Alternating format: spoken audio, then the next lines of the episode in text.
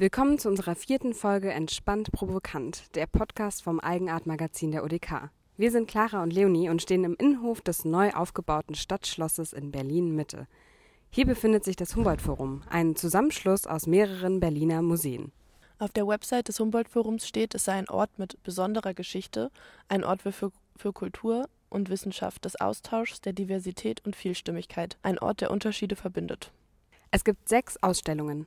Eine stand aber schon vor Eröffnung in der Kritik, die ethnologischen Sammlungen. Stimmt, die wäre ein Besuch sicher wert. Mal sehen, wie problematisch sie wirklich ist. Klingt gut. Dem Plan nach müssen wir dafür in den zweiten Stock die große Rolltreppe dort hinten hoch. Na, guck mal, hier steht Afrika drüber. Ich glaube, hier beginnt die Ausstellung.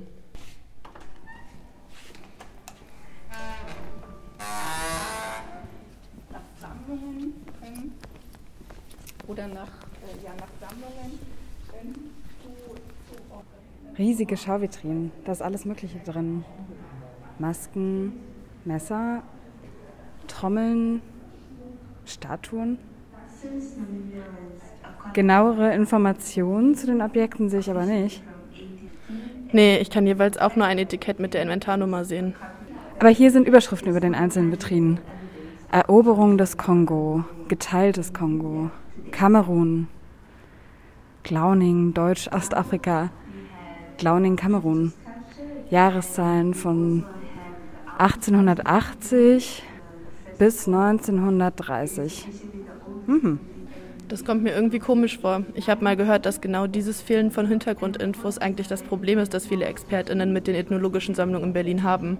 Die Kunstwissenschaftlerin Benedikt Savoy sagte dazu in einem Interview mit Jan Böhmermann, Geraubt ist ein schwieriges Wort. Es ist sehr, sehr viel gekommen in der Kolonialzeit und die Kolonialzeit ist von sich aus ein Unrechtskontext. Das heißt, auch wenn sie sich nur bedienen, ist es kein aktiver Raub, sondern sie bedienen sich in einem Territorium, was ihnen nicht unbedingt gehört. Und da ist es tatsächlich so, nicht nur im Humboldt-Forum, dass die ethnologischen Sammlungen in Europa, in Paris, in London und in Berlin und in vielen anderen Städten in diesen jeweiligen Kolonialzeiten sich massiv bedient haben. Das heißt, einfacher gesagt, fast alles, was heute in ethnologischen Sammlungen in Europa ist, ist in der Kolonialzeit zu uns nach Europa gekommen. Und das macht die Sachen problematisch. Und manche sind noch problematischer, weil es Kriegsbeute war, weil das das Ergebnis war von aktiver Gewalt, weil daran Blut klebt etwa. Und die war im Planungsstart des Humboldt-Forums, ehe sie diesen 2017 aus Protest verließ. Wollen wir ein paar Räume weitergehen? Ich sehe da hinten noch mehr Vitrinen. Ja, guck mal hier. Hier schreiben sie auf einer Infotafel von der Kaiserin Augusta Flussexpedition, die 1912 und 13 stattfand. Deutsche sogenannte Forscher machten damals eine Expedition in das benetzte Neuguinea, unter anderem mit, Zitat, kolonialwirtschaftlichen Zielen. Und hier gegenüber ist eine Vitrine, in der Dinge ausgestellt wurden, die in dieser Expedition, Zitat, gesammelt wurden. Hm, ob das wirklich einfach so gesammelt wurde?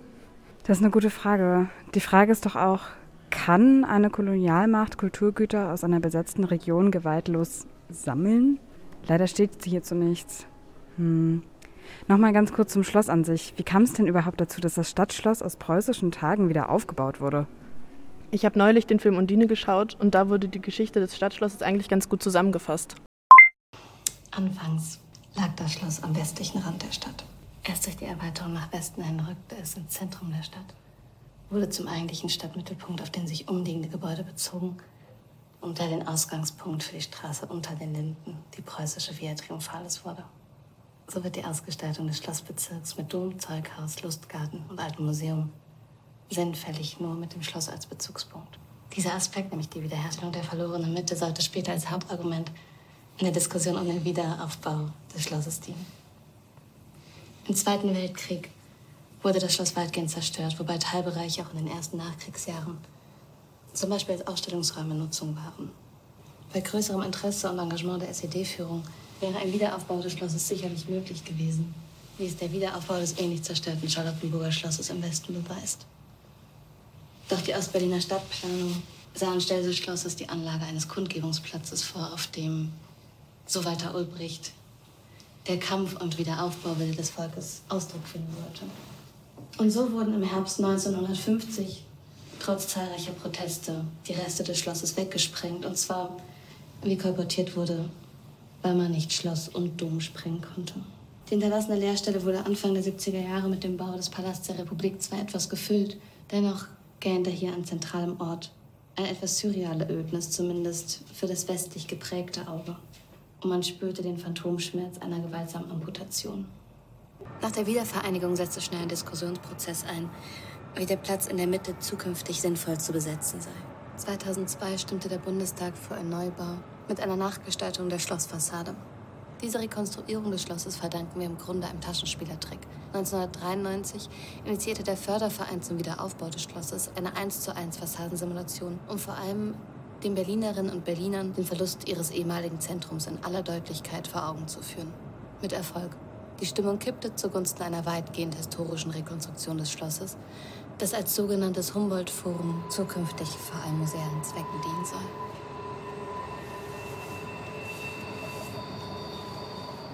Die moderne Architekturauffassung lehrt uns, dass sich die Gestalt eines Gebäudes am besten aus der bestmöglichen Realisierung des angestrebten Nutzens entwickeln lasse. Form follows Function. In Berlins Mitte steht nun ein im 21. Jahrhundert gebautes Museum in der Gestalt eines Herrscherpalastes des 18. Jahrhunderts. Das Täuscherische liegt nun in der These, dass dies keinen wesentlichen Unterschied bedeute was in etwa gleichbedeutend ist mit der Behauptung, dass Fortschritt unmöglich ist. Immerhin eine Aussage, auch wenn uns diese nicht gefällt. Schon krass, was für eine lange Geschichte hinter diesem Museum steht. Die Ausstellung ist ja schon irgendwie beeindruckend. Ich meine, guck dir mal zum Beispiel dieses riesige Boot da hinten an. Ja, aber die Besitzverhältnisse sind ungeklärt. Stimmt, das schreibt das Humboldt-Forum hier sogar selbst. War die Erwerbung des Bootes auf der Insel auf eine direkte Folge kolonialer Gewalt? Wurde es geraubt? Die Erwerbungsumstände sind nicht dokumentiert. Sie schreiben, dass sie darüber im Gespräch sind mit PartnerInnen aus Neuguinea. Das ist bestimmt förderlich, dass das Boot beim Bau des Schlosses in die Ausstellung eingemauert wurde, sodass es das Museum durch die kleinen Türen nicht mehr verlassen kann. Aber was sagt denn das Humboldt-Forum zu den Vorwürfen? Das wüsste ich auch gern. Leider haben Sie auf unsere sechs schriftlichen Anfragen keine Rückmeldung gegeben. Hm.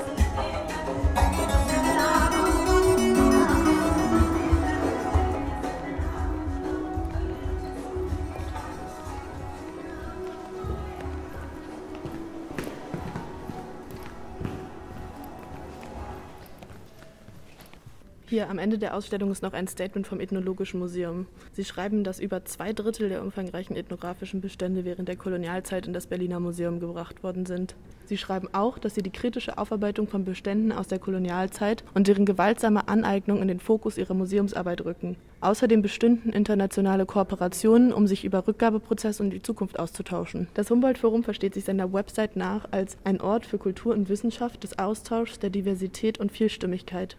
Das Humboldt-Forum in teilrekonstruiertem Berliner Schloss steht an einem besonderen historischen Ort. Es erinnert durch die rekonstruierten Fassaden, Kuppelinschrift und Kreuz auch an tradierte Machtstrukturen und deren Auswirkungen. Viele der hier ausgestellten Exponate sind kolonialer Herkunft. Im Bewusstsein dieses Spannungsverhältnisses stellt sich das Humboldt-Forum offen und reflexiv der daraus resultierenden Verantwortung für eine kritische Auseinandersetzung mit diesem Ort und seiner Geschichte. Kolonialismus und Rassismus gehören zur Geschichte des Ortes wie auch zur Geschichte der Sammlungen, die hier der Öffentlichkeit zugänglich sind. Die Objekte aus Afrika, Amerika, Asien, Australien und Ozeanien zeugen von einer langen kolonialistischen und rassistischen Geschichte Geschichte. Damit beschäftigt sich das Humboldt-Forum intensiv in Kooperation mit Vertretenden der Herkunftsgesellschaften und internationalen Partnerschaften, in Programmen und Angeboten, die sich mit Kolonialismus und seinen Verbrechen auseinandersetzen, in der Analyse und Wissenschaft der Provenienzforschung. Das Humboldt-Forum fördert im Umgang mit den Ausstellungen wie auch durch sein Veranstaltungsprogramm und Bildungsangebot eine kontinuierliche Hinterfragung und Dekolonisierung des Wissens und Handelns in Wissenschaft, Kultur und Kunst.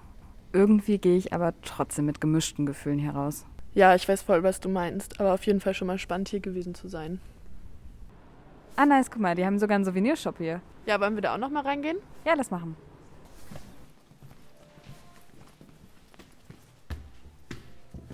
Aha, was ist das? Fassadenscheibe Palast der Republik. Was hat's denn jetzt damit auf sich? Na, bevor hier das Stadtschloss wieder aufgebaut wurde, stand in der DDR hier der Palast der Republik. Das war der Sitz der Volkskammer, also des Parlaments der DDR und später dann vor allem ein Kulturraum. Der wurde dann komplett abgerissen, damit das Schloss wieder aufgebaut werden konnte. Das war echt eine Riesendebatte damals. Hä, krass. Und das fanden alle okay, dass es abgerissen wurde? Naja, nicht ganz. Tatsächlich gibt es heute noch Menschen, die lieber das Stadtschloss wieder abreißen und den Palast der Republik aufbauen wollen, wie zum Beispiel Clemens vom Palast der Republik e.V. Ich denke, wir sind jetzt nicht so eine reine Gegenbewegung gegen diesen Schlossneubau, sondern ähm, uns geht es vielmehr um das, was wir sozusagen fördern wollen und das, was wir irgendwie fordern.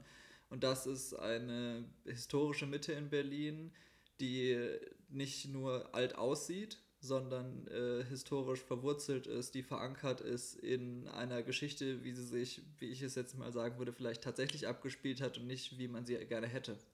Und das ist eben eine Geschichte, ähm, in der das Schloss, was jetzt neu gebaut wurde, äh, im Krieg beschädigt wurde und abgerissen wurde, dann dort äh, der Palast der Republik gebaut wurde, dann die Wiedervereinigung stattgefunden hat und äh, wir fordern eine, eine Mitte, in der all diese Prozesse irgendwie sichtbar sind. Oh, wow. Ist das nicht etwas absurd? Sie wollen das Stadtschloss 2050 abreißen lassen. Dabei wollen sie genauso vorgehen wie damals die BefürworterInnen des Stadtschlosses. Eben noch erstmal jetzt nach ferner Zukunft klingt. Aber ich denke, wenn man jetzt zurückblickt, vielleicht vor 30 Jahren hat Wilhelm von Bodin angefangen, von diesem Schlossneubau zu zählen. Und da hätte man ja auch irgendwie eigentlich denken müssen, dass es irgendwie verrückt ist oder Satire. Jetzt aber auch ja tatsächlich äh, es nicht darum geht, irgendwie der Bevölkerung Berlins irgendwas aufzudrängen, sondern ja auch tatsächlich darum geht, eine Bevölkerung zu erreichen und äh, die, diese Frage in den Raum zu stellen, welche Räume wollen wir in Berlins Mitte? Und ähm, es wird nicht möglich sein, das politisch zu erreichen, wenn wir nicht auch zeigen können, dass es da ein Interesse gibt in der Bevölkerung. Verstehe ich voll, dass eine ostdeutsche Perspektive in der Mitte Berlins seine Berechtigung haben könnte. Und ja, genauso absurd wie uns dieser Vorschlag vorkommen mag, könnte es auch für andere gewesen sein, dass das Schloss wieder aufgebaut werden sollte. Stimmt. Ich muss aber sagen, dass mich immer noch nicht ganz losgelassen hat, was es mit der Kolonialgeschichte und deren Aufarbeitung in Museen auf sich hat. Irgendwie habe ich das Gefühl, dass das Humboldt-Forum vielleicht nur ein Beispiel für ein viel größeres Problem ist. Fällt dir noch jemand ein, der da mehr wissen könnte? Lass uns mal über die Spree gehen zum Büro von Barazani. Da können wir dann Tahir Della vom Decolonize e.V. treffen. Er arbeitet auch für das Projekt Dekoloniale, das vom Bündnis Decolonize gegründet wurde. Sie setzen sich für eine antirassistische Erinnerungskultur ein. Dabei verknüpfen sie geschichtliche und politische Bildung in partizipativen, solidarischen Projekten und arbeiten mit Expertinnen und Aktivistinnen zusammen. Am Ende steht das Ziel, die koloniale Vergangenheit von Berlin zu erforschen und sichtbar zu machen. Das kann in Form von Festivals, Thinktanks oder künstlerischen Interventionen Diskussionen passieren. Und hier wird es interessant für uns. Sie arbeiten nämlich dafür auch mit Berliner Museen zusammen. Denn Dekoloniale berät Museen zu ihrem Umgang mit Sammlungsobjekten aus dem kolonialen Kontext. Das klingt ja spannend. Wie läuft das denn genau? Und gibt es überhaupt einen richtigen Umgang? Das, was die jetzigen Museen eben anders machen, ist, dass sie tatsächlich halt erst nicht bloß unverbindliche Gesprächsformate irgendwie haben wollen, wie runde Tische und, und, und schaut euch da mal die Ausstellung an, sondern die dann wirklich jetzt ins Handeln kommen. Also die wollen wirklich gucken, also wie kann man jetzt einfach die andere eigene Sammlung mal kritisch in den Blick nehmen, wie kann man Objekte kommentieren, kann man Objekte überhaupt zeigen und wenn ja, unter welcher Prämisse, ähm, wie, wie entstehen Texte, wie bekommen wir Leute rein, auch die anderen Perspektiven mitbringen und so weiter und so fort.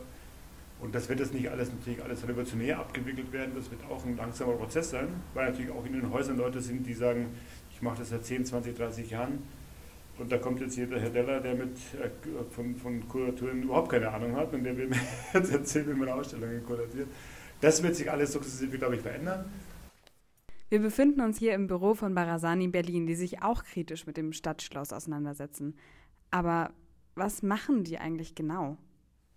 Lass uns doch kurz rübergehen zu Christoph Balser von Barazani.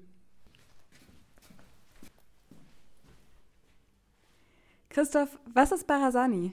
Barazani ist ein Forum für Kolonialismus und Widerstand gegen den Kolonialismus. Es ist ein, ein virtueller Raum, in dem äh, die Stimmen derjenigen, die sich gegen Kolonialismus stellen und stark machen, für dekoloniale Positionen ähm, vertreten werden. Und was sind eure konkreten Forderungen? Die erste ist natürlich, dass dieser Ort, ähm, dass diesem Ort erstmal äh, die Agency entzogen werden muss. Und deswegen sagen wir auch zusammen, mit der Coalition of Cultural Workers Against the Humboldt Forum, Defund the Humboldt Forum. Ah ja, stimmt. Auf eurer Website findet man ja auch Stimmen des Protests bei der Demonstration Defund the Humboldt Forum. Zum Beispiel diese hier. So, the Coalition of Cultural Workers Against the Humboldt Forum came together in the summer of 2020. We came together to protest the erection of this neo-colonial structure. And we are building on the labor, research, and resistance that many have fought well before us. This structure is the most revisionist building in Berlin today, and also the most heavily funded. It represents the selective writing of history, what gets remembered and what gets erased. It reinstates monarchist ideal. And yet, the Humboldt Forum sells itself as a gift to the public. Wofür steht das Humboldt-Forum denn aus eurer Sicht? Naja, das Humboldt-Forum ist ja auch nur ähm, die Oberfläche von einem Schiefstand in der ganzen Gesellschaft der Bundesrepublik oder in der eurozentrischen europäischen, im eurozentrischen europäischen Kulturkreis. Und was ich auch finde, was sehr wichtig wäre, wäre, dass man anerkennt, dass in einer Zeit, in der überall auf der Welt koloniale Statuen, koloniale Museen abgebaut oder wenigstens dekonstruiert oder kritisch reflektiert werden, dass man anerkennt, dass das ein gewaltiger Fehler war, ein neues ethnologisches Museum aufzubauen, vor allem mit dieser musealen Hülle. Danke, Christoph, für das Interview. Aber gab es dann in den letzten 20 Jahren gar keine Fortschritte im antikolonialen Kampf? Tahir, du arbeitest und kämpfst selbst seit über 20 Jahren in dem Bereich. Wie ist deine Einschätzung? Geht es voran? Also ich glaube nicht, dass das jetzt nochmal, dass heute nochmal so eine Entscheidung gefällt werden würde, das einfach zu bauen, auch wenn es mit Spenden finanziert ist. Und ich glaube auch nicht, dass die Ausstellungskonzeption so unreflektiert gestaltet werden würde, wie das jetzt gemacht wird, also wenn das, ne, wenn das jetzt gemacht, also wenn das jetzt entwickelt würde. Danke, Tahir, das ist gut zu hören. Das lässt uns zumindest ein wenig hoffnungsvoll zurück. In diesem Sinne, Decolonize Berlin.